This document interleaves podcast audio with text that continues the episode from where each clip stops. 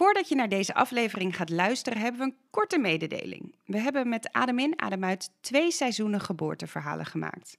En waar Adem in, Adem uit stopt, gaat Mam Co verder met de Mam Co podcast. Boordevol geboorteverhalen en nog veel meer rondom zwangerschap, geboorte en het ouderschap. Rolien maakt ook een eigen podcast. Hoeveel ben ik waard? Waarin ze uitzoekt wat haar waarde is. Check ons op Instagram, at en at Hoeveel ben ik waard de podcast. En vind ons op je favoriete podcastplatform. Veel luisterplezier!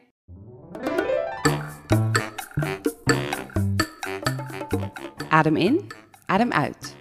Een podcast over 's werelds grootste wonder, de geboorte. Met ervaringsdeskundige Rolien, want moeder van drie, en met mij, Aline. Moeder van één, verloskundige en ik geef zwangerschapscursus. We vertellen verhalen van bevruchting tot en met bevalling. En alles komt langs. De kinderwens, seks, zwangerschapskwaaltjes, die grote dag, maar ook de overgang naar het jonge ouderschap. Vandaag het verhaal van Savinch. Haar vurige kinderwens werd pas werkelijkheid toen ze de 40 al ruim gepasseerd was en haar droomman ontmoette. Na vele jaren van intensieve ziekenhuistrajecten die haar van Leuven tot Istanbul brachten, werd ze op haar 45ste zwanger en kreeg ze haar gedroomde dochter Charlie Yes.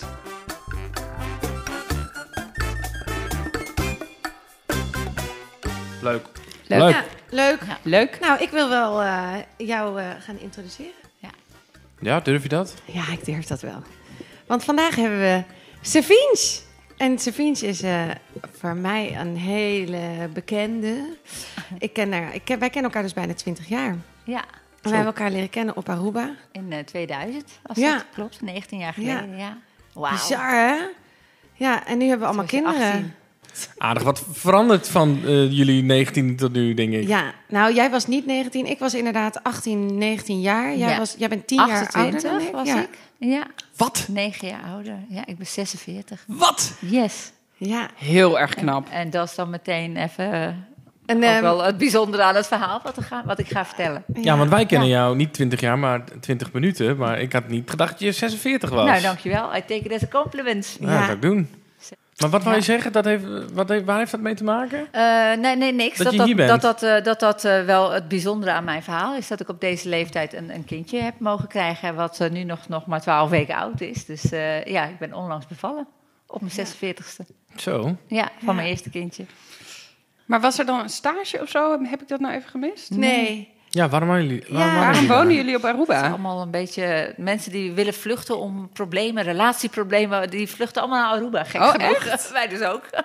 Tenminste, ik wel. Ja. Ja, Oh. nee, en ik heb mijn moeder die is daar geboren. ja. Oh. En eh, toen had ik, wij, ik heb een huidziekte, psoriasis. En in die tijd zat ik helemaal onder. En toen zei mijn moeder, we moeten gewoon weg uit Nederland. Het is veel te koud, het is niet goed voor je huid. En toen was ik 17 ongeveer, toen zijn we daar naartoe gegaan. ja. En toen heb ik, ik heb dus bij mijn moeder, ik was echt een papi en ik woonde bij mijn moeder. En ik was ook bevriend met jouw moeder. En jij was weer bevriend Ja. met mijn moeder. En Ja. Joan en ik werkten in hetzelfde restaurantje. En jullie, jullie werkten samen. Ja. Ja. Ja, nou, het, was echt een, het was echt een geweldige tijd. Het was Ja. echt, het, wa- het was nog niet zo Amerikaans als dat het nu is. Nee. Maar het was, ja, we hebben echt Ja. heel erg gelachen. Mijn rijbewijs daar gehaald, rondje om de kerk. Ja. Kon niet eens achteruit rijden in een automaat. Ja, het was echt geweldig. Dat, dat was wat je moest ja, doen. ja, en dan kreeg ik ook mijn E-cadeau. Dus ik heb mijn B en mijn E. Dan mag je een aanhanger rijden of Ja. zo? Oh, Ja, dus als je me een keer nodig hebt als taxi, dan eh, ik doe het hoor. dan bel ik iemand anders. Ja, oké. Heel verstandig. Maar ja, ik heb jou uitgenodigd omdat ik jouw verhaal natuurlijk echt. eh, ik, ik vertel jouw verhaal graag aan mensen, omdat het eh, een heel mooi verhaal is. En eh, ook wel heel heftig. Ja. Ik, ja, zal ik maar gewoon beginnen? Ja, maar vertel eerst eventjes, hoe heb jij je man ontmoet? Oh ja, dat is misschien wel een leuke start, hè? Ja. ik eh, heb mijn man eh, op een bijzondere en tegelijkertijd hele platte manier ontmoet, namelijk op Tinder. Oh jee. Maar het bijzondere aan, aan het verhaal is dat ehm, ehm, toen ik op Tinder zat... Ik zat op Tinder omdat ik een vriendinnetje had. Zeg ik had, want ze is inmiddels overleden. Een vriendinnetje wat ernstig ziek werd in die tijd. 2013 spreek ik dan over. Zij eh, kreeg te horen dat ze een hersentumor had. En dat was allemaal heel snel, best wel heel heftig. Maar in die eerste periode was dat nog niet zo heel heftig, behalve dat het nieuws als een bom insloeg. Eh, dus wij zaten eh, avondenlang, want zij had dan Tinder ontdekt. Avondenlang zaten we gewoon als soort van tijdsverdrijf op Tinder Swipen. te swipen. En ik eh, had in die periode ook een burn-out gekregen. Dat, maar heel veel dingen hebben er uiteindelijk toe geleid dat ik een best wel een heftige zenuwinzinking kreeg.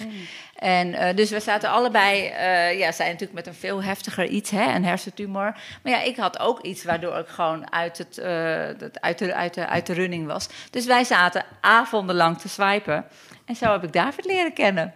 Ik bedoel, ik had een burn-out, ik had paniekaanvallen, hyperventilatie. Maar David bleef hangen en eh, ja, eh, maanden later hebben wij een eerste date gehad. Echt maanden. En dat was eh, ja, maanden later en het was echt heel, heel schattig eigenlijk. In het Vondelpark, een wandelingetje Oh. op zondagmiddag. Ik had twee mandarijntjes bij me, want ik Oh. moest vanwege mijn, vanwege mijn hyperventilatie en mijn paniekaanvallen... moest ik steeds het gevoel hebben dat ik nog kon eten. Want ik dacht steeds dat ik half stikte, zeg maar. Dus ik had voor de zekerheid mandarijntjes Het mee. was zo erg, Ja. joh. Dus ik was in het Vondelpark en sindsdien... ehm, het heeft nog heel, heel, best wel een tijd geduurd voordat we echt... Tenminste, voordat ik echt het gevoel had van... oké, dit is mijn vriendje. Maar het belangrijkste is denk ik dat ik me al heel snel veilig voelde bij hem. En dat klinkt misschien een beetje dramatisch nu. Maar dat was het wel, want dan fietste ik naar hem toe... waar ik dus nu woon. Hij woont, we wonen op het Oosterdok, op het Oosterdoks eiland naast het Centraal Station. En dan fietste ik vanaf het Surinameplein... met mijn paniekaanval in mijn hoofd... en helemaal zweten en doen. En ik fietste naar hem toe en al fietsende werd ik rustiger. En ik dacht, ah, nog even en ik ben bij hem. En, dan, en, dan- toen heeft het nog een hele tijd geduurd voordat het echt kwam, zeg maar. Ja. En hoe lang is Ja. dit En geleden dit nu? is dus eh, in november eh, 2013, dus eh, vijf en een half jaar geleden. Ja. Ja. Maar sorry maar Ja. dit klinkt als het verhaal van een 17-jarig meisje. Ja. Helemaal verliefd. Ja, ja, nou ja, 46 jaar Ja. meisje. Ja, ja, ja. Of toen Ja. was ik 41. Ja, Ja. 41, ja. Het, het wordt allemaal heel sentimenteel, maar I don't care.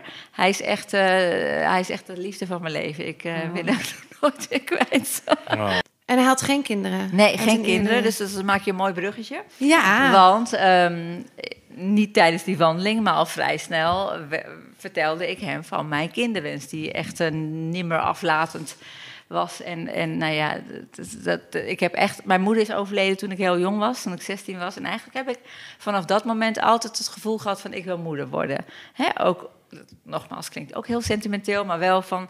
Ik wil, ik wil, mijn moeder heb ik niet meer dan mijn moeder worden of zo. Dat had Ja. ik heel sterk. Maar je hebt het wel eh, tegen je, je man snel verteld, begrijp ik dus. Ja, en dat, dat, dat is het voordeel van wat ouder zijn. Dan denk je, nou, weet je, take it or leave it. Want als hij dan had gezegd van, dat is een absolute no-go... dan eh, was het ook gewoon snel klaar geweest. Ja. Ja? Maar wat, hij, hij zei niet, het is een absolute no-go... maar het is wel weer ook weer een bijzonder aspect. Want David die had in zijn vorige relatie een uitgesproken wens om geen kinderen te willen. En ehm, op een gegeven moment was het... Was dus van, oké, nou dan gaan we het gewoon proberen. Want ja, ik was 41, dus het kon gewoon nog hè, op de normale manier. Maar hij had toen wel gezegd, ik wil... ehm, ik, we gaan het gewoon proberen en als het lukt, op de natuurlijke manier prima. Maar ik wil niet die medische molen in. Alleen, we zijn toch die medische molen in Ja, ja. Oh, ja, Want het- want het ja. lukte dus niet Nee, natuurlijk. het lukte niet. Dus dat heeft eh, iets van anderhalf jaar geduurd.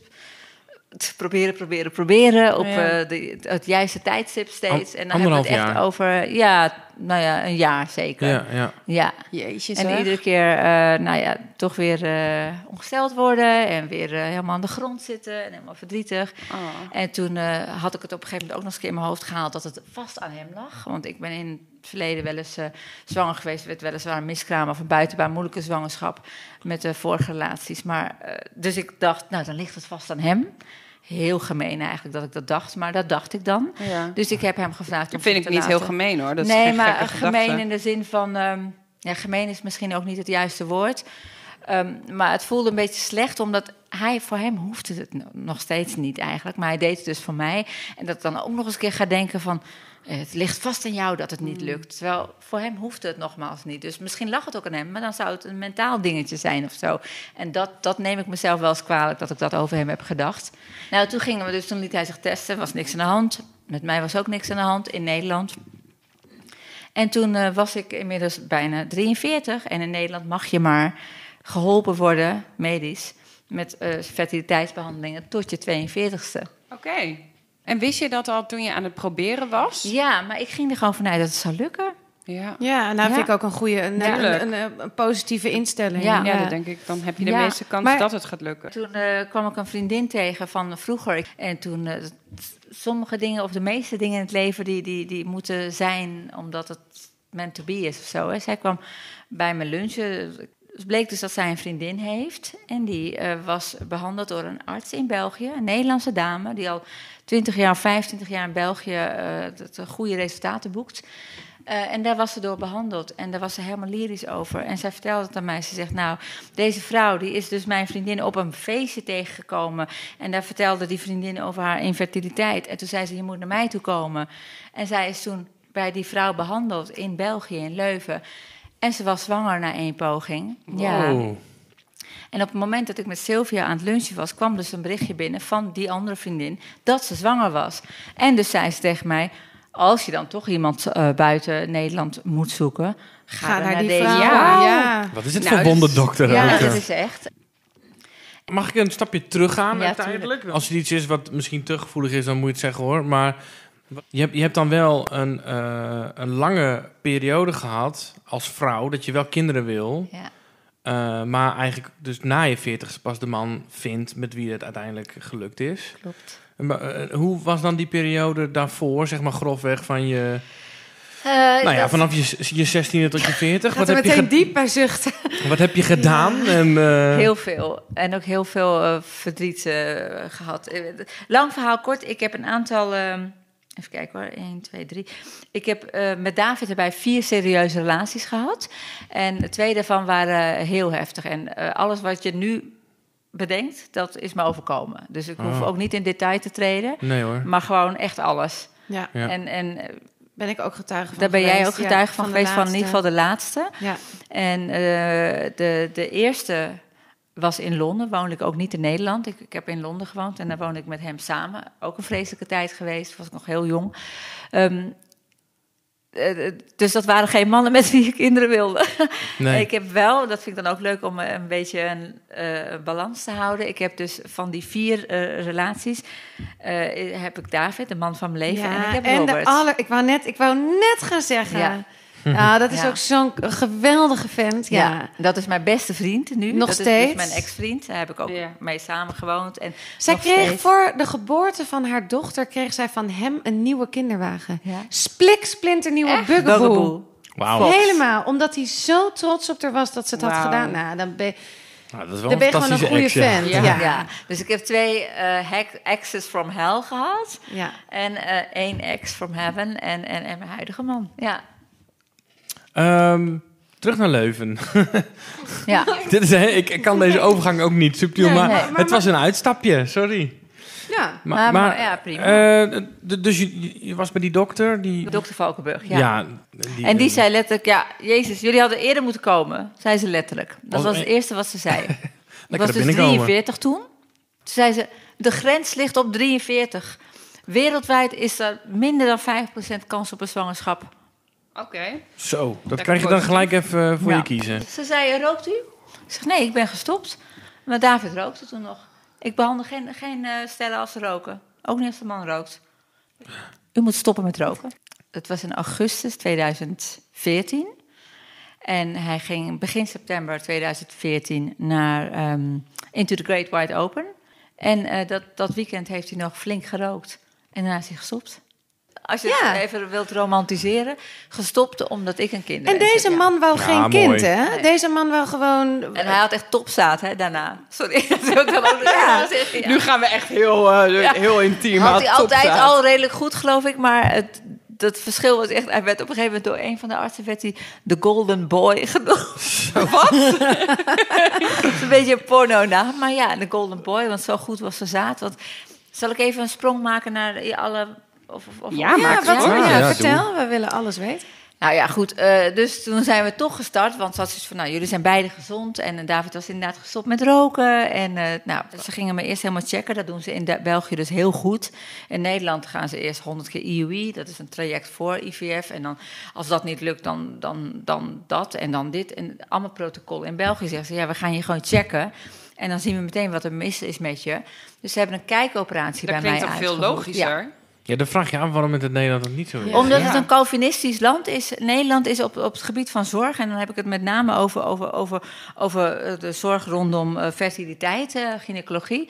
Is heel erg ouderwets, Calvinistisch. eh, eh, doe maar normaal, dan doe je al gek genoeg. Niet al te veel porren en doen met je lichaam. Want je lichaam kan het zelf allemaal wel. Nee, dus als je fucking eileiders verstopt zitten, dan kan je lichaam het niet zelf. Maar dan kom je pas achter als je checkt. Ja. Hoeveel vrouwen ik wel niet ken die echt vijf, zes, zeven IUI-pogingen hebben moeten ondergaan. Spreken over twee, drie jaar verder. Hè?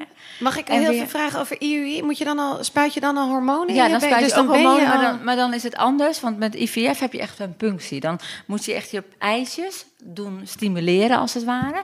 En dan gaan ze een punctie doen. Een punctie is, dan halen ze die eitjes, die dan allemaal gerijpt zijn... die halen ze eruit en die brengen ze buiten de baarmoeder... samen met het zaad van je partner.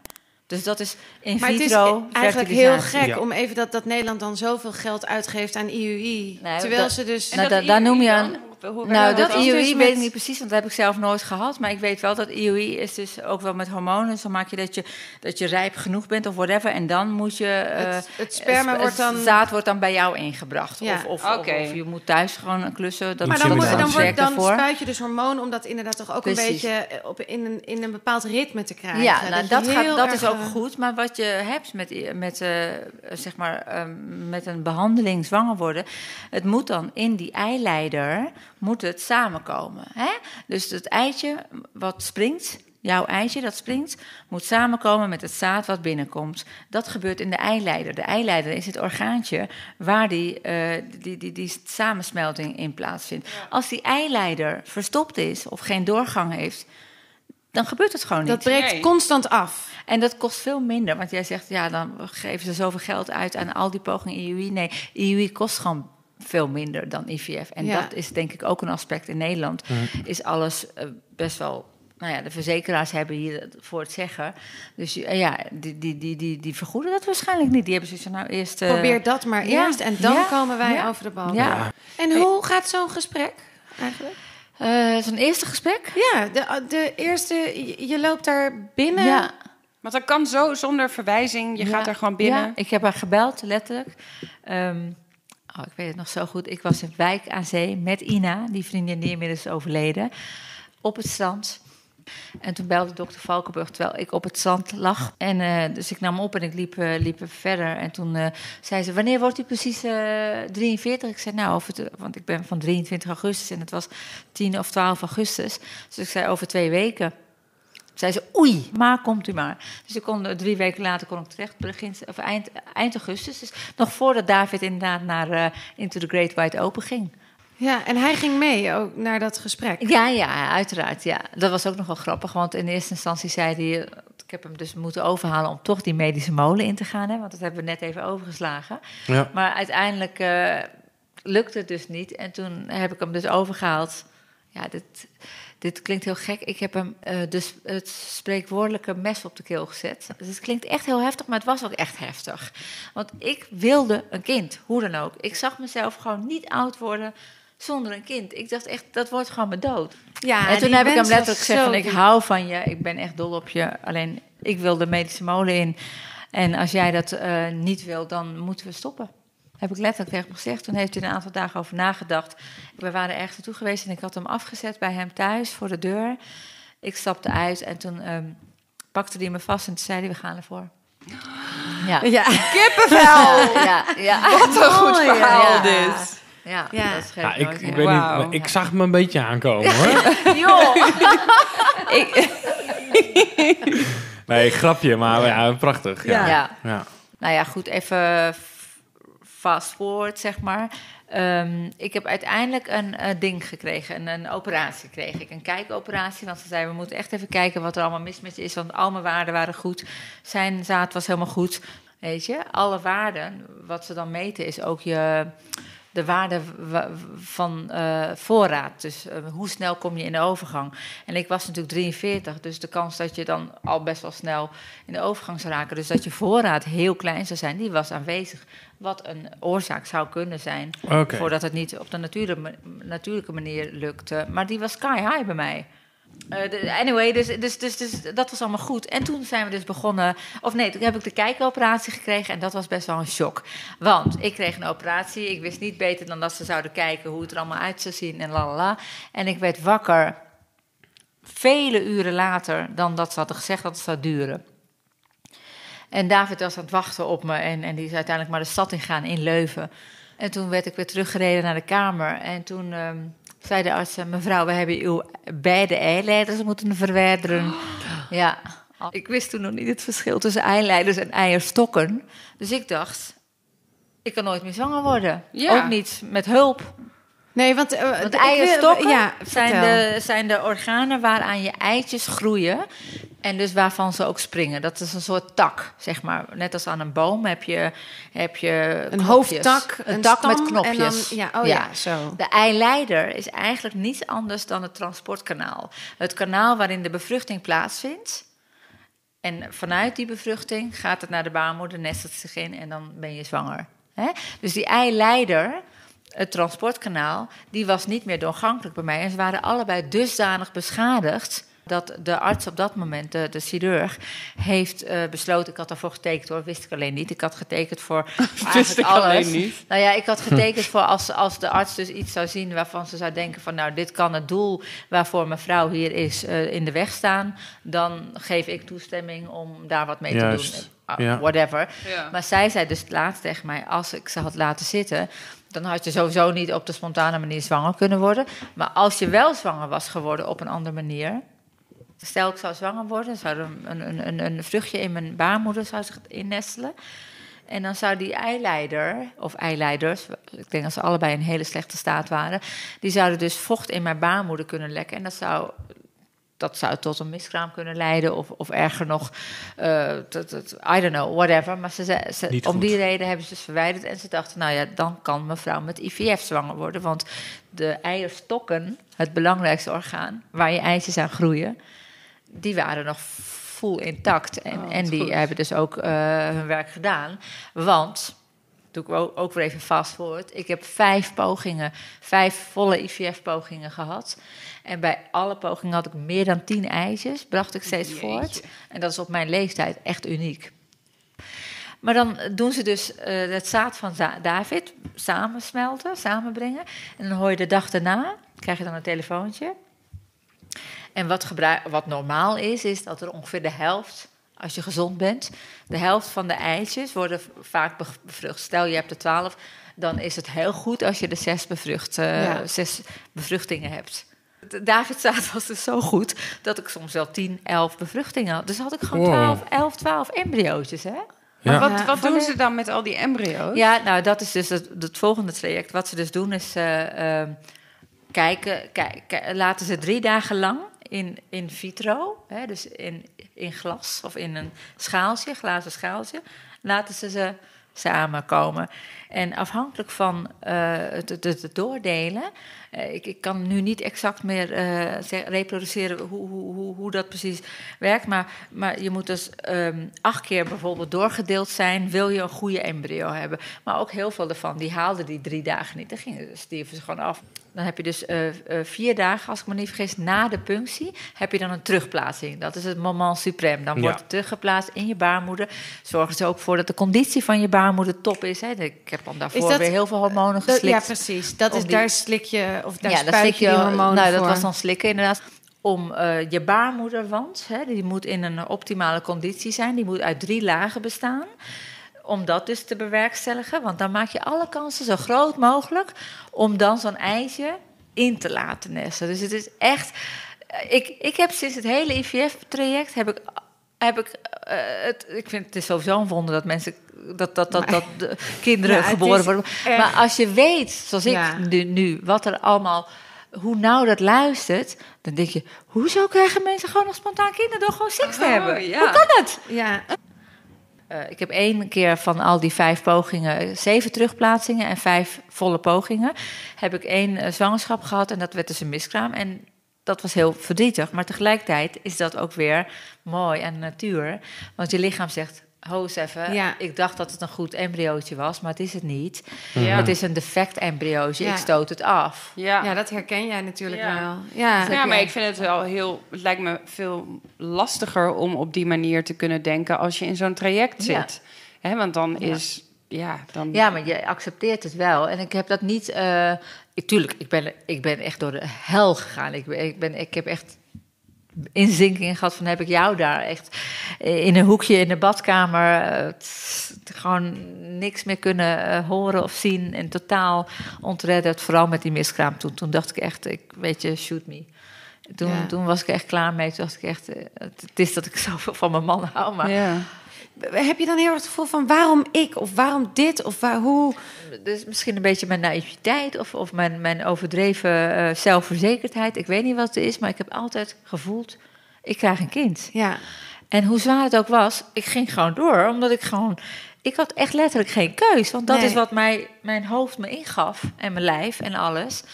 Ook al had ik een man die op een gegeven moment zei van... ja, maar weet je, wat doe je jezelf aan? Want ik bedoel, die hormonen spuiten, Nee, dat is ook Nee, niet niks. ja, daar wou ik Ja. nog op vragen. Ja. Hoe voel je je daardoor? Ja, nou ja, kut. Ja. En heftig en, en fucked up en, en hormonaal en, maar en is dat overgang. dan Heb ik te ook vergelijken met zitten. eh, de ongesteldheid? Nou, het is echt eh, dat is tot, tot, tot tiende macht zo erg, geloof ik, als het niet hoger is. Ik, het is constant, hè. David zegt wel eens gekscherend, ik ken jou eigenlijk niet zonder gekke hormonen. Dus eh, nu ook niet, want ik geef nu borstvoeding. Ja, tuurlijk. je blijft ja, erin. maar eigenlijk niet anders. Dat, je, je had het over vijf of zes Ja. terugplaatsingen. Eh, zeven terugplaatsingen. Hebben we het dan over zeven maanden? Eh, is het zo? nee, eh, nee, niet achter elkaar. Nee, Dat kan natuurlijk niet. Nee, want je hebt echt wel, je moet altijd wachten en dan, dan heb je dus wel een innesting of niet. En als je geen innesting hebt, dan kan je vaak het cyclus daarna weer door. Dus er zitten echt wel een paar maanden steeds tussen. En als je een zwangerschap hebt, zoals ik had, maar dat werd dus een miskraam, ja, dan zitten er wel drie, vier maanden tussen, want dan moet je lichaam weer helemaal schoon worden. Ja. Willen ze de boel weer goed op kunnen bouwen. Jeetje, ja. Wat een heftigheid, hè? Dus alles bij elkaar. Ik ben op mijn 43ste begonnen en, en eh, drie jaar later eh, uiteindelijk eh, een kind gekregen. Hoe werkt dit financieel dan? Ja, nou, dat heeft me meer dan 30.000 euro gekost. Jee. Ja. Gezellig. In 2017 dacht ik, ik beklaar met dokter Valkenburg. Ze kan het niet, want eh, ik ben nog steeds niet zwanger. Dus ehm, toen ben ik, eh, heb ik een uitstapje gemaakt naar Istanbul. Wow. Maar In je thuisland ook? In mijn thuisland. Ook heel gek, ja. Ik kwam in we kwamen in Istanbul. We, hebben beslo- we hadden besloten, oké, we gaan dan nog één poging wagen in Istanbul. Dat was in 2017. Oké, daar zouden ze wat verder gaan met de techniek. De ijsjes die ze uit mij zouden halen, dus die punctie... die zouden ze dan samenbrengen met het zaad van David, net als in België. Wat we gaan doen hier is na die punctie, na het samensmelten met het zaad, gaan we die overgebleven embryo's gaan we pre-genetic screenen. Oftewel, we gaan 24 uur lang in een apparaat, I don't know hoe, hoe ze dat doen, gaan we kijken of de chromosomen goed zijn, oftewel of het een kwalitatief goed ijsje is. Ik had toen zeven embryo's en ik kreeg een berichtje, we hebben er één. Die is hartstikke goed. Dus ze hebben uiteindelijk dat ene embryootje... de kans dat er geen enkele aanwezig was, was, was natuurlijk ook best wel groot. Hè? Nou ja, dan heb je gewoon geen terugplaatsing... maar ben je wel al je geld kwijt. Maar ik nam dat voor lief, want ik dacht, weet je, prima... Eh, dan, dan hoef ik tenminste niet tien dagen in spanning te zitten... of het wel of niet innestelt. Ja. Ja. dan heb ik gewoon een poging gewaagd. Ja. En dan ben ik qua techniek net ietsje verder gegaan... maar dan, dan, dan is het gewoon niet gelukt. Ehm, dus ik had heel veel hoop Ja, echt heel veel hoop. Ik dacht echt van, het is gewoon, het, dit, dit, ik voelde dit gaat het. hem zijn. En ik had dan ook een beetje romantisch van, ja, het is mijn land. eh, ik kom uit Turkije. eh, dus het is meant to be, dat het nu wel lukt en zo. Dus allerlei romantische ideeën. Maar ik kwam natuurlijk weer terug naar Nederland. En in Nederland je moet dan na tien dagen altijd bloed prikken. En, dan zien ze aan je bloedwaarden of je zwanger bent of niet. En dan zien ze ook het HCG-hormoon qua hoogte. Dus eh, soms als het heel laag is, dan ben je zwanger. Maar dan weten ze eigenlijk wel zeker dat het een miskraam wordt. Dus vandaar dat ze zeggen bloed prikken en niet alleen maar een thuis... eh, Stripje, want dan stripje ja, dan thuistest. krijg je sowieso een Ja. streepje. een telefoontje van de huisarts hier, hier in Amsterdam. Niet van de huisarts zelf, maar van de assistenten. En die las het echt zo heel dommig voor. Ze zei, ja, HCG 0,01, eh Yo. kleiner dan teken, kleiner dan 0,05. En Ja. maar ik was zo overtuigd dat ik wel zwanger was. Want ik dacht dus van alles te voelen en weet ik veel wat in die tien wachtdagen. Dat ik zei, ja, wat, wat, hoe moet ik dat interpreteren dan? Wat betekent dat dan? Er staat er gewoon HCG op. Wat betekent Ja, dat? Dus wel ik of dacht, niet? ik Ja. ben gewoon zwanger. Nou, toen heb ik dat eh, naar mijn arts in Turkije moeten faxen. Of eh, mailen, scannen. Ik eh, geef hiermee mijn leeftijd eh, bloot. Het woord fax is natuurlijk... eh jaren 80. Ja, ze zei faxen, ze is echt 46. Hij, ik, zei, ik heb al lang gezegd dat ik 46 Zij ben. heeft ook nog geen app, deze. Die sms nog steeds. Nou, wel via Tinder, hè? Even op die, even op die ISDN-verbinding.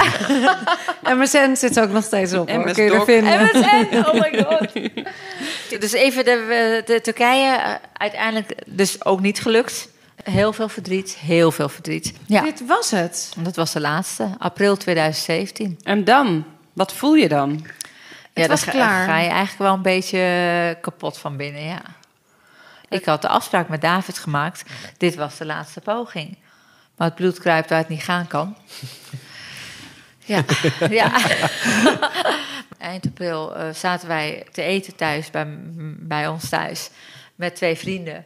En eh, David en die vrienden, en ik eh, dronk ook wel wat wijn, maar die, David en die vrienden die, die houden wat meer van drank. Dus die waren ook aan de whisky. En David had zo'n zo'n whiskyproefdoosje, whatever. Dus die, die, die, die drie waren best wel, eh, zeg maar, die hadden behoorlijk wat alcohol genuttigd die avond. En toen zag ik opeens dat David zijn mondhoek hing.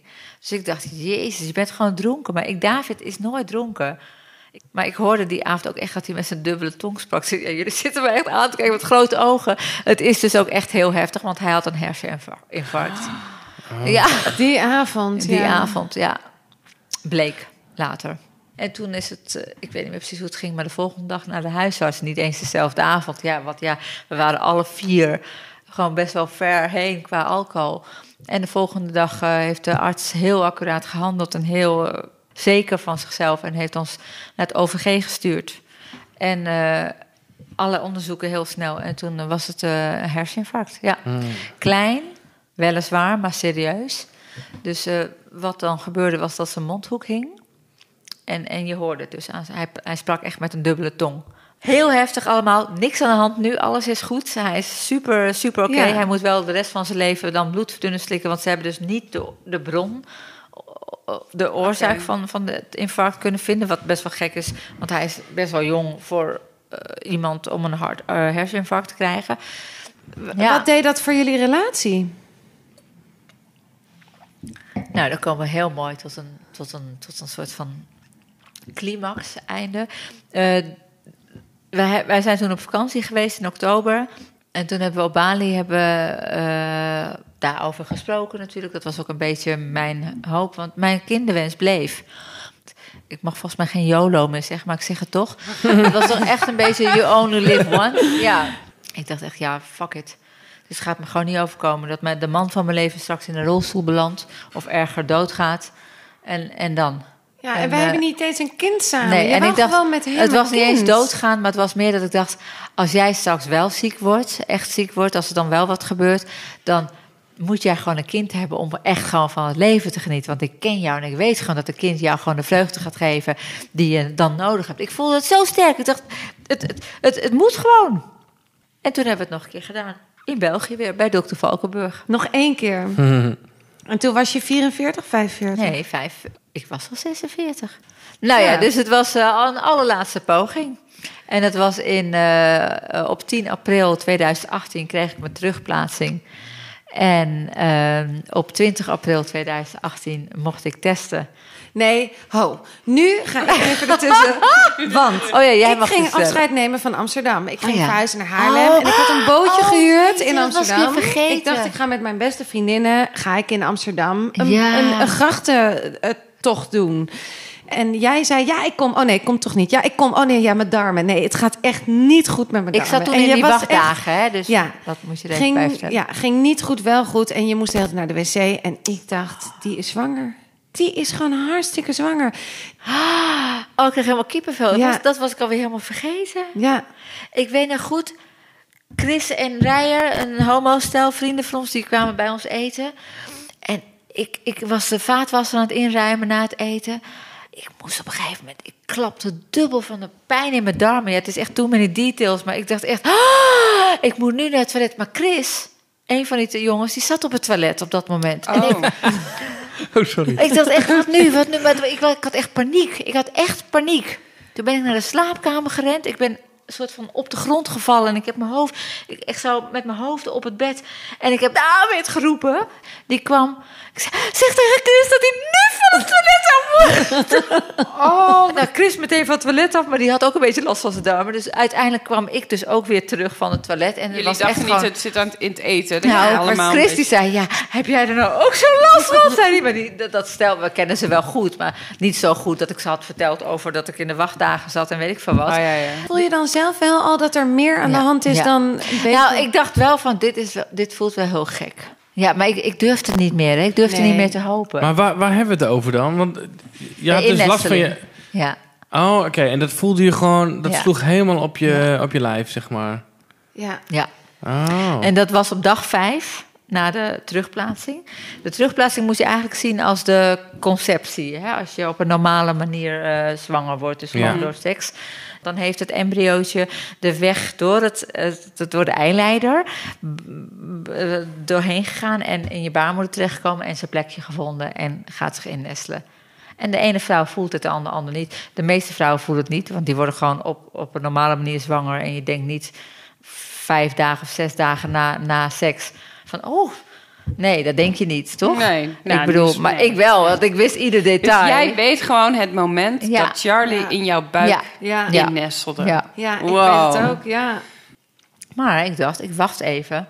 Ik ga alvast zelf een test halen. Dan kan ik alvast een beetje thuis testen. En dan kan ik me voorbereiden op een negatief antwoord. Want daar ging ik eigenlijk wel vanuit. Ja, dat vroeg ik me af. Was je excited? Had je zoiets van... Weet je, het is zelfbescherming, René. Ja. Het is pure zelfbescherming. Ja. Ik voelde wel dat er heel wat gebeurde. Maar geen haar op mijn hoofd die daar aan toe durfde. Je durfde het niet te Ik durfde geloven. het niet te geloven. Dus ik had die test gedaan. En die test die was fucking positief. en, en boem, ook En meteen. hoe, ja. Hoe? Echt meteen. Nog nooit dit gehad. Nog nooit. Nou ja, ik was natuurlijk eerder zwanger geweest, maar dat was wel maar wacht een even, die test, dit was, je was dus thuis wel, had Thuis. gewacht op David? Ja, Was- David kwam thuis Ja. en ging testen. En onder de afzaagkap in de keuken... twee streepjes. S ochtends om 11 uur of zo had ik een test gedaan. Om 12 uur werd ik gebeld. Zo'n Keno is het nou ook. Dus ik zei... Dus ik belde en ze nam ze is wel op. echt Ze heftig, nam op. En ze was echt gewoon geïrriteerd dat ik, dat ik al een test had gedaan thuis. Ja. Want zij wou jou niet Ik heb goed nieuws voor u. Ik zeg, ja, ik weet het. Het was echt zo... Hoe durf je Ja, nou echt, dat te zijn ze nog net niet, inderdaad. Ik hoorde gewoon aan haar stem. Nou, dan moet u dan maar mooi aan uw man vertellen. Oh nee, dat heeft u natuurlijk al verteld. Echt zo. Jeetje. Ja. Wat een type is dat. ja. Maar maakt niet uit. Nee, want maakt zij niet heeft uit, ervoor zij- gezorgd dat je zwanger werd. Absoluut, ja. En dus was ik zwanger. Was je, eh, was, je, was je door het dolle heen? Was je heel blij? Nou, op dat moment, ik, ik durfde dat ook toen niet. En ik was een beetje, denk ik wel, onder invloed al van het zwangerschapshormoon. Want ik was echt vooral een beetje apathisch, zat ik een beetje zo voor me uit te staan. Dus ik kon niet echt, echt heel erg blij zijn, omdat ik... Ja, maar hoe reageer het was gewoon shocking. Ja, gewoon Dus een als je al zo lang bezig bent met zwanger... Je hoofd schakelt uit, als het ware. Hè? Dus je, je, je laat het maar gewoon zijn. En je denkt, nou, het kan nog misgaan, het kan nog misgaan, het kan nog misgaan. Ik ben de eerste twaalf weken, als het niet langer was... In ieder geval de eerste twaalf weken heb ik eh, eigenlijk alleen maar eh, angsten gekend dat het weer mis zou gaan. Ja, dat snap ik Ja. wel. Hoe ging jouw zwangerschap? Hoe verliep jouw zwangerschap? Eh, mijn zwangerschap verliep op zich wel oké, maar niet fijn. Het- Ik heb geen fijne zwangerschap gehad. Ik ben echt iedere dag van mijn zwangerschap tot op de laatste dag, tot aan de laatste dag toe. Dat er werd besloten om een keizersnee te doen. Dat zal ik dan zo even vertellen. Maar uiteindelijk was het een keizersnee. Dat ik nog eh, aan het kotsen was. Dus op dag, eh, Nee. dag eh, Ja. 39. Maar dat is echt die ziekte, toch? Of dat is echt dat je... Ja, nou, ik denk dat dat. eh, ik, weet, ik weet niet. Ik, ik, ik, ik was gewoon iedere dag eh, niet echt aan het overgeven, maar wel iedere ochtend zwaar kokhalzen. Je, zo, je ziet ook wel dat als je ouder bent en Ja. dan zwanger raakt, dat je dan vaker eh hè? zwangerschapskwaaltjes Ja. hebt. Dus heel Ja. vaak ook langer misselijk bent. Wat dan wel weer bijzonder en leuk is om te vertellen, is dat die dokter Valkenburg, daar hebben we haar weer. Ik zei dus tegen haar, toen we voor de niptest gingen naar België, zei ik, ik, we waren er nog niet over uit of we wel of niet wilden weten of het een jongen of een meisje was. Dus het geslacht wil, we waren er nog niet zeker van of we dat wilden weten. Dat vroeg ze, want dan moet je dus voor tekenen. Hè? En eh, toen belde ze een week later op om te zeggen dat die niptest dus helemaal goed was. Dus geen eh, afwijkingen, nou heel fijn. En toen zei ze, ik was alleen thuis hè. Toen zei ze, we hadden dus nog steeds niet besloten of we wel of niet wilden weten. Toen wij in België waren voor de niptest, zei ze... nou, u krijgt gewoon een envelop thuis... en dan besluit u zelf maar of u hem openmaakt of niet. Oké, dacht ik, nou prima. Gezellig Ja. dit, Je hè? hebt echt... ah. En vervolgens zegt ze, en dan moet je je voorstellen, ik ben alleen thuis. David is op het werk, of weet ik veel. Oh nee, hij was shoppen. Het was op een, eh, nee, was op een vrijdag. Nou ja, in ieder geval, hij was eh, in de stad, herinner ik me nog goed, in de bijkorf, want hij moest een nieuwe broek hebben. Dokter Valkenburg belt mij om te zeggen dat die niptest helemaal goed is. Vervolgens zegt ze, en weet u wat het wordt? En ik zeg, sorry, ik doe nu even eh, een heel verbaasde mezelf na. En ik kijk echt naar die, naar die telefoon en ik denk, nee, nee, nee. En ze zegt, een meisje! Oh, Wat heftig! Ze was gewoon boos omdat jij een zwangerschapstest had gedaan en het al eerder Zij wist. pakte je terug. Dat is secreet. Serieus, maar ik was zo blij toen Ja. ik het hoorde... dat ik haar natuurlijk ook niet kon zeggen van, wat flikt u me nu? Wat een kleur. Ja, dus ik was heel blij. En toen zei, zei ik, ik ga nu meteen David bellen. Toen heb ik David gebeld en die was, die was in de bijkorf... en die sprong een gat in de lucht. Ja. ja. En hoe ging, het, hoe ging eh, de zwangerschap verder? Nou, zwangerschap verder ging vooral... Ja, ik Veel had gewoon kotsen. vooral heel veel kotsen. Misselijk, misselijk, misselijk. Ja. Maar geen complicaties Ja, gehad? ik had dus nou, Oh. geen heftige complicaties, maar ik had in het begin echt meerdere bloedingen. Oh. Eén daarvan was bij negen weken. En toen dacht ik echt, oh, toen had Oh, ik David, David was uit eten met een vriend. Ik heb hem gebeld, ik zeg, je moet nu naar huis komen, want het is Oh, voorbij. Ik Verschrikkelijk. zei letterlijk, het is voorbij. Daar was ik van overtuigd. En hij had echt zoiets van, ja, maar weet je, met IVF hoor je wel vaker dat, eh, dat je in een vroeg stadium bloeding hebt. Dus maak je dat, dat had hij allemaal opgeslagen. Oh, goed. Ik niet. Ik dacht, ook weer zelfbescherming, het is voorbij. Ja. En, eh, en toen eh, heb ik een, kon ik naar het echocentrum ergens in Amstelveen of zo, of bij het Veldert, de volgende dag. En toen was er dus niks aan de hand. En ik heb daarna nog wat bloedingen gehad, eh, her en der. Toen was er ook steeds niks aan de hand. Dus dat kan ja, dus gewoon. dat hoort er gewoon Ja. bij af en toe. Kan. Wat Ja. heftig, Blijkbaar. Ja, hè? je kunt die dunne vaatjes in je baarmoedermond, ja, die, die, kunnen, eh, die, die kunnen knappen. Door de, eh, je hebt natuurlijk een hogere doorbloeding als Ja. je zwanger bent. Je hebt maakt twee liter meer bloed aan Ja, of zo. klopt. Ja. Ja. dat is echt heel veel. Ah, Ja. Dus je bent een paar keer flink geschrokken, maar het ging dus gewoon goed. Het ging gewoon goed. En uiteindelijk eh, werd ik hoe langer, hoe dikker. En eh, toen eh, hadden we besloten, de, de dokter Valkenburg had met de arts in, in het VU afgesproken, eh, deze dame is ver boven de 40, dus we willen graag een, een sowieso natuurlijk een verplichte ziekenhuisbevalling, maar ook vroeger, eerder, eerder inleiden als dat nodig zou moeten zijn. Dus ik zou met 39 weken zouden ze me, dat, dat, dat stond al helemaal vast. Dat Waarom is dat? omdat je dan minder, misschien minder risico op tijdens de bevalling, whatever, I don't know, ook weer Ja, met je mijn bent leeftijd. gewoon- je hebt een minder sterk lijf, zeg maar. Ja, Dus, ja. Of minder sterk. Ja, Ja. je kun- de kans Ja. dat je echt supergoed gaat bevallen is minder groot. Ja. Ik bedoel, je, de, die, het is voldragen, Het let's kind do is it. voldragen, dus, eh, en dat betekent niet per se een keizersnee, maar wel gewoon inleiden, zorgen dat het gewoon op gang komt. Ja, starten. Ja. ja. Oké, en wanneer was dat? Nou, en dat was dus op 18 december werd ik... ehm, ik was daarvoor natuurlijk heel veel onder controle steeds. En ze lag steeds in een eh, dwarsligging. dus iedere keer moest ik voor een, eh, hoe noemen ze dat? Een, eh, Versie. Oh, een versie. Een versie. Wat goed voor jou. René wist het. Ja, hij is een man van een verloskundige. hè? Wat goed ik, heb zoveel versie opgepikt van gehad. haar. Ja, wij ja. hebben Maar wij, hebben, wij hebben het ook gehad. ik, eh, nou Op goed. de OK. Ah, jij niet hoor, Ander verhaal. schat. Jij lag Heb jij het ook gehad, schatje? Heb je last van je buik? Ja. Ik heb een andere versie van het verhaal. Ah, oké. Nee, maar ik zou dus steeds een versie krijgen, maar toen bleek dus al dat het een karaktertje is, Charlie. Want eh, iedere keer als ik dan uiteindelijk voor de versie helemaal naar de overkant moest, want ik was dan onder behandeling in het VU. Dan heb je polykliniek aan de ene kant en de overkant is dan eh, zeg maar de verloskamers waar dan die versie steeds plaats te vinden. Tot twee keer toe. Tegen de tijd dat ik daar lag en helemaal klaar voor de versie, was mevrouw weer teruggedraaid in de goede houding. Dus eh, Ja, echt, Ja, hoor je wel ja, vaak ja, hoor. Dat, mensen Ja. echt, dat kindjes echt zo'n karakter hebben dat Ja. je dat al merkt in de buik. Maar 18 december was de dag dat ik opgenomen zou worden om de inleiding te starten. Toen lag ze weer in een dwarsligging. Was ze weer gedraaid. Ze draaide constant. Ik had ook heel veel vruchtwater. Oh ja. Dus, en ik, ik zal je zo even een foto laten zien die je natuurlijk niet op de podcast kan zien. Maar ik denk wel als jullie die leuk vinden om te zien. Ik was huge. En je bent niet heel groot. Dus. Nee, maar, maar, maar- maar ik was niet per se huge als in dik of zo. Maar mijn buik was echt als je denkt, dit is gewoon en een jouw voeten, jij kon gewoon Shrek achterna. Oh ja. Nou ja, dus toen kwam de dag dat we, dat we dus daar inderdaad zes uur s ochtends moesten we die kant op. En om half zeven werd ik uiteindelijk, eh, had ik mijn eigen kamer. En eh David ook eh gezellig welk erbij. ziekenhuis In het? VU. Oh ja. Maar dat, eh, weet je, niks gaat bij mij zoals het hoort. Want twee dagen later kwamen ze bij mij op de kamer Ja. van mevrouw, het duurt allemaal zo lang bij u. En we hebben een spoed, we hebben een, eh, iemand in het, VU, eh, in het AMC die eh, moet bevallen van een prematuur kindje. En er is geen couveuse meer daar. Dus eh, ik Oh, had je echt een ruilen. koninginnenkamer. Ik had een prinsessenkamer in het vuur, echt Ja. heel groot. De verloskamers En- lag je ja, al op. Ja, het is een hele grote kamer. Hele grote kamers lag ik. En ik had ook nog eens een keer de balzaal, noemden ze die. Oh ja, ik weet wel welke dat die- is. Ja, die weet je, die Ja. ken je waarschijnlijk. En David kreeg ook een fijn bed en alles. Nou, dat was echt fantastisch.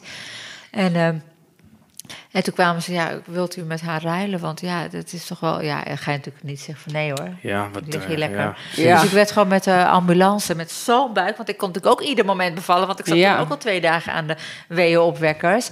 Met de sirenes, weliswaar Ja. niet, niet met een rotgang. Want daar hebben ze een naam voor. Maar wel met, met Sirenes sirenes aan, en, je eh, bent en, spoed, maar- en geluid, zeg maar. Maar niet, eh, niet met, een, met een heel Ja. harde rotgang.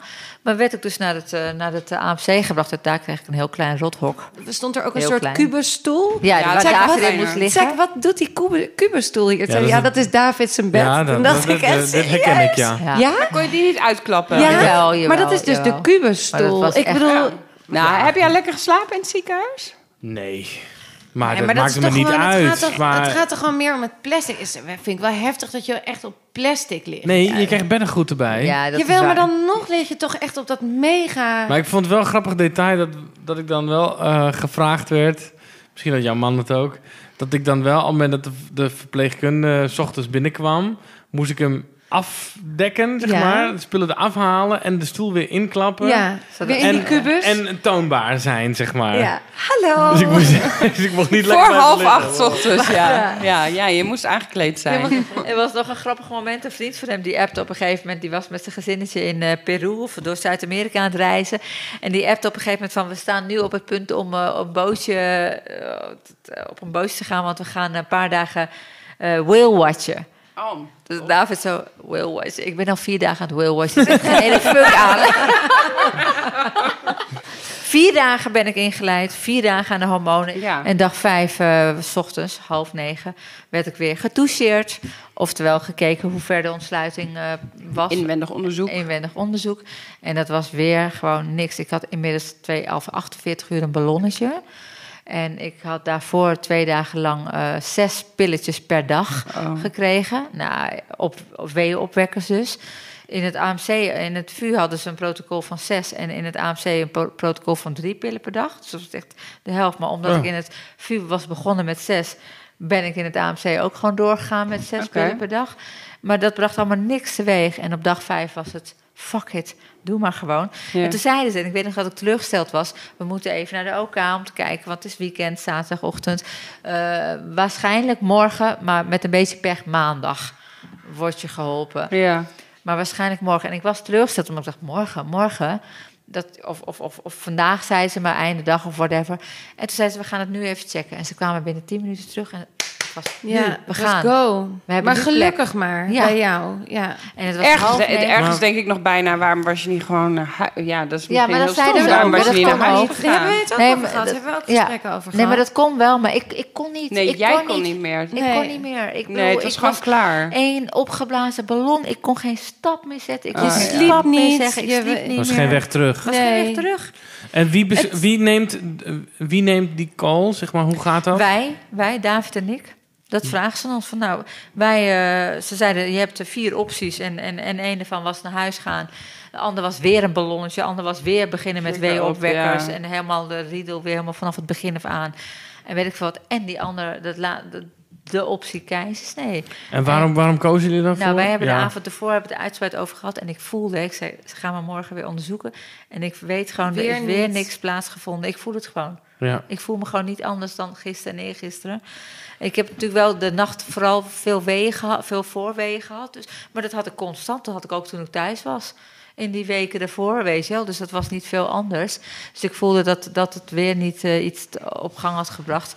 En toen eh, hebben we letterlijk naar elkaar toe uitgesproken van... nou, als keizersnee dan een optie is...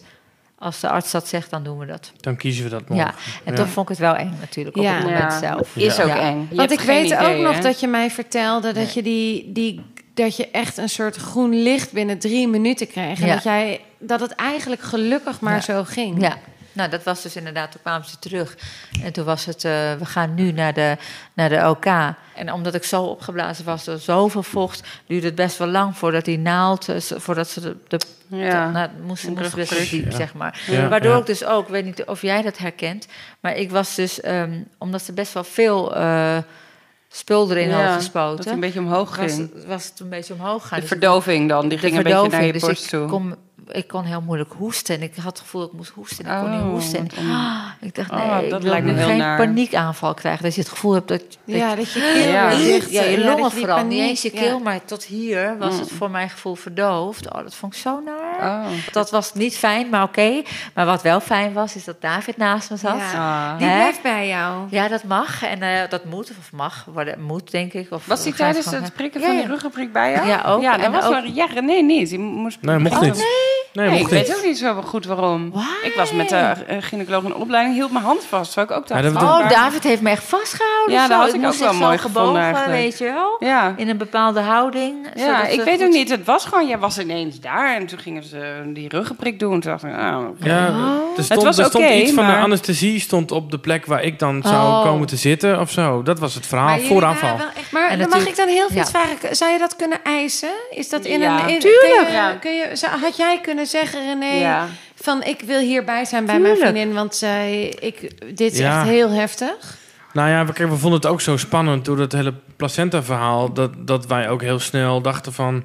Oké, tijdens een ruggenprik eh, sta jij even daar... want dan staat de apparatuur van de anesthesie daar. En daarna mag je erbij komen zitten. Dus dan denk je ook heel snel van... Oké, is goed. Ja. Maar ik weet nog wel dat het toch voelde, als ik daar nu over terugdenk, voelde dat toch een beetje als een afstand. Dat je daar niet bij was, dat ik toch dacht, Ja, Aline vroeg op een Waar is ook René? Vroeg ze. ja. Ik zei, eh, achterin zo. Ja, dat Ja. voelde heel uh, Ja. afstand. Maar goed, ik ben Ja, nu, nu het ook raakt het me een beetje, ja. omdat ik denk, Ja, oh, jij had ja. dat wel, weet je wel. Dan denk Ja, ik, nou, snap ik. verdorie, dat had ik ook wel gewild. ja. Terwijl het helemaal goed is geweest zoals het is geweest. Ja, dat is ook En zo. elke Ja. situatie is ook anders. Maar het is misschien Ja. wel goed voor een zwangere om te weten van je mag daar, je mag daar misschien wel iets meer Ja. eh, assertief in zijn. Ja. Van eh, hey, moet dit echt zo? Of Ja. mag ik gewoon even mijn man Ja, vasthouden? wij waren of denk mijn ik vrouw, gewoon mijn- overdonderd ook door... eh, Ja, zeker. Het was gewoon allemaal gewoon rete spannend. Maar dat is medisch sowieso, want dat heb jij Ja. ook ervaren. Ja, dat je, je bent zo Oh, overdonderd. ik vond het wel heel heftig hoor. Want ik wil wel zeggen, ik, ik bedoel, nou, ook door de hypnobirthing, ik had natuurlijk ook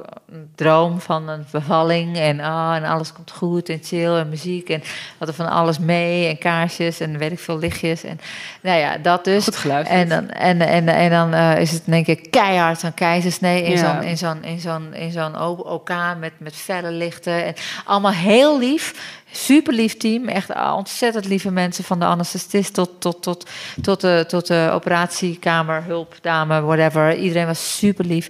En David zat achter me. En, eh, en opeens, ho- we hoorden haar. We hoorden de baby huilen. En op dat moment keek ik David aan en, en hij keek mij aan. En, en toen werd ze zo in de lucht gehouden boven dat, boven dat, boven dat doek, zeg maar. Oh ja, dan, je had niet eh, twee doeken dat eentje naar beneden ging. Dat Nee, je, nee, nee, nee, ze hielden haar gewoon zo in de Ook lucht. zie ik anders zo uit anders. En wij zaten... ah, Ineens. je dochter. Maar goed, vrij snel werd ze weggenomen. en, en dan gaan ze haar natuurlijk checken, David mee. En toen lag ik daar alleen. En dat vond ik heel heftig. Mm. Want Oh. Toen ging ze verder met mij dichtnaaien en weet ik veel wat. En dat duurde ook nog even. Maar eh, na een mi- minuut of 10, 15, ik kan. Oh, ik duurde weet, zo ik, lang? ik heb, ja, volgens mij in mijn herinnering wel, maar misschien was het Nee, korter. dat kan niet zo lang. Waarschijnlijk duren. korter, Als hè? alles goed ging met haar, dan Ja. waren ze echt binnen Nou, een paar enkele minuten bij. Echt waar, of voor mijn gevoel duurde het heel lang. Ja. Maar dat kan natuurlijk ook gewoon omdat ik dacht: waar is, waar is David, waar is mijn kind? Ja. Weet je wel, dat gevoel. Ja. En toen kwamen ze dus terug. Nou, laten we inderdaad gewoon zeggen oh, eh, binnen een paar minuten. Toen, man, mijn handen, ik weet niet of jij het ook Ja. Hebt gehad, en mijn handen vastgemaakt. Want je mag niet in de En dan kun je je kind niet vasthouden. Wat zo, of bedoelde je dat? Ja, Hè? ja. nou, tegen mij zei ze dat is om, Oh, ja. om, om een reflex. Zou ik ook doen. Ja. Ja, ik zou ook een kind pakken. Maar dat Ja. doen ze dus, dat Nee, nee, ze- niet je dat- kind pakken, Nee, maar gewoon- je naar je buik greep, omdat Ja. er wat gebeurt. Ja. Ze zijn natuurlijk bezig. Dat je dan in met je ongesteriliseerde handen in je eigen buik, weet je, Ja. zo. Dus je lag een soort vast. Vast. Een, Ja, je En ligt als Charlie. een zeester, Ja, als begin je weer. nou, als een zeester. Ja, maar Ja. ook als een soort... eh, eh, iemand Vastgebonden. gewe- Ja, Ja, ja, ja, het? Een vast. eh, prisoner. Een, Ja, maar eh, dat En je voelt kan je benen niet gek. bewegen. Het voelt Nee, tenminste, het voelde ik vond niet het alleen gek totdat Kobe Totdat- bij mij lag. precies. Dat ik dacht... En nu? En toen zei iemand... Moet ik even je hand... Ik zei, ja, Ja, ik kan ja, mijn kind niet vasthouden. Ja. Ja, toen ging ze handen losmaken vast. Nou, bij mij legde ze haar niet meteen, want het was al met mutsje en alles. Dus ik kreeg Ja, ja. haar niet eh, bloot of whatever. Maar ik kreeg haar dus, nadat ze haar gecheckt hadden en had ze al een mutsje op, kreeg, kreeg deed iemand, ik denk David, haar bij mij zo. En ik was aan het ruiken en aan het doen. En David zegt, je begon nog net niet te likken. Oh, echt? Het was Oh, gewoon ja. maar mooi ook. Oh, wauw. Ik was alleen maar aan het, aan het ruiken aan haar. Oh, dat heb je heel bewust meegemaakt. Ja. Oh, wat bijzonder. Ja, en toen gingen ze weer weg. Nou, Eigenlijk ja. had je, dat noemen ze een spoedkeizersnede als je een ongeplande keizersnede hebt. Ja. En bij jou Ja. was het een, een eh, inleiding met niet een geplande keizersnede, wat uiteindelijk wel resulteerde in een keizersnede. keizer. Dus dan hebben ze niet een operatie die mooi, eh, operatiekamer die verwarmd Oh, is. dus jij En daarom moest- bij je. Ik heb de hele tijd René en Kobe bij me gehad. Dat meen niet. Ja, Bij dat mij was wel gingen heel ze dus fijn. weg. En, het duurde, en dat, dat, dat weet ik nog zeker. Het duurde echt nog heel lang. Want ze moeten hier nog helemaal dicht naaien. Ja. Hè? En vervolgens werd ik naar de recover, Recovery, ja, de- recovery ja. kamer gebracht. Ja. En, en, en, en, en David stelde later, hij was dan al naar de verloskamer. VK, hij mocht ja. haren op zijn borst en op zijn blote bas en alles. En al die Ja. foto's mocht ik dan laten zien. En toen kwamen ze eindelijk, ik had al een, cracker gegeten, ik had al thee gedronken, ik was al aan de morfine.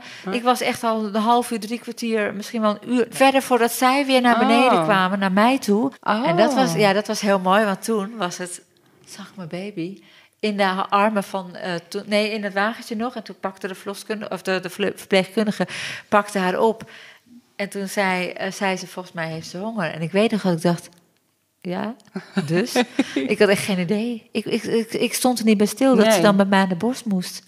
Oh. En toen legde ze zo op mijn borst. En het was echt twee seconden. Hap, die hele tepel. En ze begon te zuigen. En het was... Ze doet het. Ze doet het. Ja. Meteen. Het was een natuurtalent. Ze zeiden ze ook, ook de dag daarna nog en zo. Ze zagen hoe ze...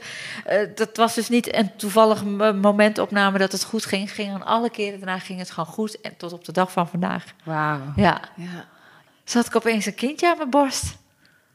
Ja. Ja, maar, Maar het dat gaat ook hoeft niet hoor. Bij Nee, heel veel vrouwen nee. gaat het niet Ik automatisch. zeggen, hè? we gaan nog echt nog wel heel veel afleveringen over borstvoeding maken. Daar, wil ik, daar gaan we jou weer voor uitnodigen en jou ook. Want ik heb Oh, wel fijn echt... dat ik ook mag komen in mijn eigen podcast. Sorry. Ik nodig jou ook bij deze. Oh, dankjewel. Ja, maar het, dat doet, het is wel echt ook een hele heftige weg. Ja, dat zou best, ja. Even, even, Ja. eh, even eh, noem het uh, Tros TV-show. Maar Ja. wat voelde je? Jeetje, ja, een goede vraag. Ik voelde, ik, ik, ik weet, het, er gaat zoveel door je heen op zo'n moment. Ik, ik, ik, ik, ik weet het niet meer. Ik weet het gewoon echt niet meer. Ik weet wel Een dat met, dat met dat met dat likken, zeg maar. Met Ja. dat, dat, dat, dat was dan later. Eh, ook niet veel later, want jij zegt inderdaad dat duurt een paar minuten. te Nou, bij mij duurt het eh, vijf goed. maanden en dan lik ik mijn kind nog steeds. Ja, nee, precies. Ja, ik ook. Ik ook. Ik zit ook echt steeds met mijn Ja, neus je in wordt de een nek kan dit? alles. Is het dat erg? erg. Nee, je Nee, mag het dat- kind toch wel likken? Ja, nee, maar dat, dat, dat, dat toen, eh, dat gevoel wat ik toen eh, had, dat, dat was wel heel intens. Dat ik dacht, Oh, en ik huilde volgens mij toen ook. En ik kon het niet aanraken. Mijn hand zat vast. En ze moest. Dat vond ik wel heel naar. Dat ik dacht, jeetje. En toen ging ik dus maar met mijn eigen gezicht. om maar die aanraking Oh, te ik voelen. snap dat, ja. Ja. Want je handen zitten handen- vast. Je was Ja. gespookt, maar Ja. je wil gewoon je kind... Ja, ja. Ja, Ik kon oh, mijn benen niet dat. bewegen. Anders had ik iemand een schop gegeven van doe die handen los. Maar voelde Ja. je je ook meteen direct moeder? Ja, dat wel. Ja, alleen het, het, het, het, het- de re- realisatie is dan nog niet helemaal eh, eh, geland. Of, ge- snap je? Het besef is er gewoon nog niet. Het is gewoon Nee. alleen nog maar puur instinctief. Ja. En, en, en, en, maar dat, dat, dat rationele van, oh, dit is dus mijn kind en nu ben ik moeder. Ja. Nee, dat is er Nee. nog niet. Later Nee. Duurde bij mij echt Nee, zes weken Dat of zeg je zo. mooi. ja, Ja. ja, ja, ja. En het Dus- is natuurlijk ook, wat ik, Ja. als ik daar iets aan toe mag voegen... het is natuurlijk zo'n medische bevalling... Ja. waardoor je ook niet al die oxytocines hebt... en dat je niet ineens zo helemaal verliefd... Nee, Nee, het is nee, gewoon, nee, oh, mijn kind, is zo medisch. bijzonder. Ik heb die kant wel ervaren Ja. dat je helemaal verliefd. Ja. Maar ik denk dan ook, oké, en nou even weg en nou mag ik even slapen. Oh, ja. Want je bent, je, Ja. je, na een- een- je- ik denk dat we allebei Ja. even hard werken. Ja, Ja. ja. En of dat nou emotioneel of fysiek of allebei is, je bent gewoon aan het bevallen. Ja. Ja. In welke vorm dan ook. Ja, en dat, is, dat ja. is Dat vind ik echt even leuk om te vertellen. Mijn familie komt altijd met kerst, eh, niet per se vanwege kerst, maar gewoon omdat we, nou ja, dan hebben we de gelegenheid, komen bij elkaar. Bij mijn zus meestal in Drachten, die heeft een groot huis. Dus mijn zus had gezegd, we gaan je bellen. Want wij, iedereen was daar op 26 december, op tweede kerstdag. Ik natuurlijk niet, met de baby waren we gewoon thuis. Dat, dat wisten ze ook. Maar ze zouden me bellen met de videochat, zeg maar. En op een gegeven moment, eh, dat was dus, eh, we waren op 25 december thuisgekomen. Dus de dag ja, op eerste kerstdag. Tweede kerstdag was ik nog helemaal... Ik deed mijn haar even over mijn hoofd en een soort eh vogelverschrikker. Ja, zag er en vrij en bizar meer uit. ja. belde, maar ik was toen ook echt door alle hormonen, denk ik, en emoties. Ik was gewoon echt best wel een wrak. En ik was niet ontevreden over mijn kind, maar ik, ik was gewoon totaal een wrak. Dus mijn zus die belt mij en ik, ik, ik was net naar de badkamer gelopen omdat ik dacht ik moet even mijn haren feunen. Ik heb krullen van mezelf en die krullen zaten er toen niet meer in. Het was gewoon één grote ragebol. Maar het moest gefeund worden. Ik denk, als mijn zus me dan belt zo dadelijk met de hele family... dan wil ik mijn haren in ieder geval een beetje leuk gestyled hebben. Dus ik loop naar die badkamer. Op dat moment belt ze me. Videochat. Dus ik wil haar wegdrukken. Ik denk, ik bel zo dadelijk als ik klaar ben met feunen. Maar ik neem op, ongeluk. En ik zie die hele fucking family in vol ornaat. Allemaal helemaal mooi, op make-up en... eh, mooi, volgens mij hadden ze groot scherm. Koerdische- Allemaal make-up, inderdaad. Allemaal prachtige kleren. En ik... Zo, ik ging echt met mijn haar. En ik schrok gewoon van het feit dat ik opnam. En ik keek gewoon met mijn grote neus zo in het scherm. En volgens mij zagen zij dus op dat grote scherm mijn haar, vogelverschrikker en paniek in mijn ogen. Make-up uit. Oh, nee, ik had geen make-up op, maar make-up loos dus. Totaal in paniek. En toen wilde ik haar dus wegdrukken. En dat lukte ook niet. Dus ik keek naar het scherm. En ik probeerde. En, en, en dus ik zag mijn familie echt zo'n beetje zo verbaasd kijken. Niemand zei wat. Ze keken alleen maar naar me. En toen heb Oh, ik... Ja, het was erg. echt zo erg. En toen heb ik, ben ik echt letterlijk in elkaar gestort. Ik, mijn knieën begaven in die badkamer. Ik ben gewoon gehurkt gaan zitten in een hoekje. En ik heb Mirjam, mijn zus, dus uiteindelijk via de normale lijn, dus zonder video of zonder beeld, gebeld. En ik heb echt volgens mij twintig minuten lang alleen maar gehuild. Oh. En toen zei ze, stil maar, het komt goed, stil Ja. maar, het komt goed, stil maar, het komt goed. En uiteindelijk heeft zij mijn familie een beetje kunnen sussen. Ze is, ze is gewoon nog een beetje in de war van Ja. de bevalling. Ja. Je zat natuurlijk gewoon in 2013 in Leuven Ja, met eh, eh, eileiders die niet goed waren, Ja. ingevroren dingen, en noem maar op, noem maar op, Ja. tot, tot hier. ja. Hoe kijk je daar dan op terug, op, op alle, nou ja, eigenlijk op alle teleurstellingen die aan vooraf gingen? Weet je, ik kijk er gewoon echt niet op terug. Ik meen het echt. Wat Ben knap. ik het niet vergeten, maar ik ben de pijn wel vergeten. Ik heb niet zoiets van, oh, wat was dat een heftige tijd? Nee, helemaal niet. Nee, Omdat dat Charlie hoofdstuk- er is. Ja, omdat Charlie er is. Ja, eigenlijk Kijk, eigenlijk hetzelfde als ik Charlie nu niet had Ja. gehad en ik had, haar, anders. ik had er een punt achter gezet omdat het gewoon echt niet meer financieel niet meer kon, eh, emotioneel niet meer kon, fysiek niet meer kon. Want dat vergeet ik soms wel eens, maar dat heeft natuurlijk ook een behoorlijk effect op je lijf, al die hormonen. Eh, dan had ik me erbij neergelegd en dan had ik er overheen gegroeid. Want ik ken vriendinnen die dus ook net als ik heel veel jaren IVF, IVF, waarbij het niet is gelukt. En die hebben dus nu geen kind. Maar die zeggen wel van ja, maar je groeit er toch ook overheen. Dus dan had ik er misschien anders op teruggekeken. Maar ik heb gewoon een kind. Ja. Ja. Weet je? Jij hebt het is een gewoon kind. gelukt. Wat vond je, als je terugkijkt op, op het hele avontuur bij elkaar... eh, het allermooiste moment, kun je Ja. dat vertellen? Ja, eh, de, de positieve test. En eh, het telefoontje van dokter Valkenburg vrij snel daarna. Dat moment van dat we elkaar aankeken van... It's real. Ja. Ja, dat is een logische tweede vraag. Wat is dan het allervervelendste uit de hele... Ehm, de, de echte miskraam jaren geleden van een eh, gelukte poging. Toen dacht ik echt dat ik, eh, dat ik mijn verstand zou verliezen. Ja. Hm. Ja. Ehm, waar, waar ben je het meest trots op? Ehm, meest trots ben ik, jeetje, eh, ik denk toch wel een beetje op mezelf, omdat ik gewoon heb doorgezet. ja, gewoon de aanhouden wint of zo. Ja, dat, dit Mag je dit- heel trots op zijn. Dit Ja. antwoord snap ik heel goed. Ja, Ja, op jezelf. Ja, Ja. ja. Ja, Ja. Fuck it, ja. ja. Is er iets waar je op terugkijkt dat je, ja, waar je een beetje, ja, wat een beetje schaamteachtig gevoel oproept? Iets wat je gewoon ja, niet trots op bent? Nou, eh, ja, wel denk ik. Ik, ik ben in, in het hele traject ben ik ook meerdere malen in een kunstmatige overgang gezet. En daarmee gepaard ging ook gewoon alle eh, gekke, eh, inderdaad, De swings, het ja. persoonlijk, hoe zeg je dat? Eh, mood swings, Ja. inderdaad. En ik heb in die mood swings heb ik, eh, ben ik heel vaak eh, echt heel onredelijk geweest tegen David. Echt, weet je, dat je wel beseft van oké, dit is niet redelijk voor mij, maar dat je toch gewoon doorgaat, weet je wel. En natuurlijk kan je altijd alles maar schaden onder invloed, of zo van je bent onder invloed van hormonen, maar ik ben, ik, dat werkt niet helemaal zo, want je hebt ook altijd nog je eigen verstand. En ik liet me soms, niet heel vaak, maar soms wel gewoon totaal overnemen door die hormonen en ging dus helemaal los. Eh, ruzie, schreeuwen, eh, ja, dat, dat eh, had achteraf eh, niet per se op die manier gehoeven. Daar schaam ik me wel een beetje voor, ja. ja, ook omdat ik vind dat hij dat niet verdient, weet je. Hij was altijd, eh, stond altijd achter me en staat nog steeds achter me. En hielp me waar nodig en was overal heel begripvol over. En dat ik dan, wetende dat het mijn hormonen zijn... en wetende dat ik mezelf eigenlijk wel onder controle kan hebben... als ik ook maar één stap terug doe, dan is het gewoon goed op dat moment... en dat ik het toch niet deed, weet je wel. Ja. Ja.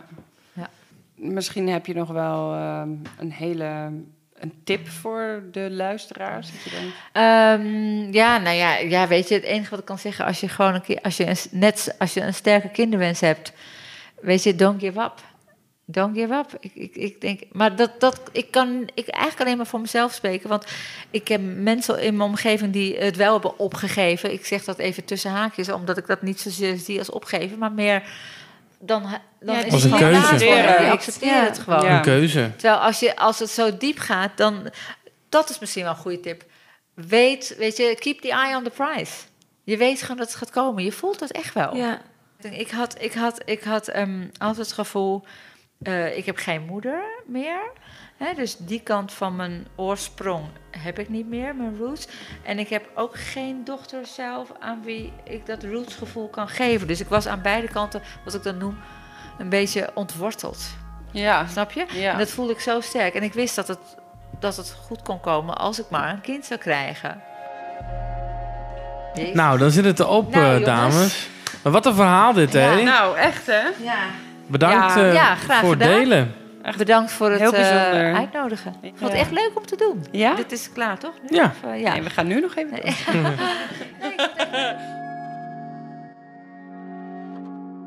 Dit was weer een podcast van Adem in, Adem uit. Vond je het leuk? Check ons op Facebook en Instagram. Heb je een vraag of wil je ons misschien je eigen verhaal vertellen? Mail ons dan op info@deluiermoeders.nl. Ik zeg het nog een keer: info@deluiermoeders.nl. Música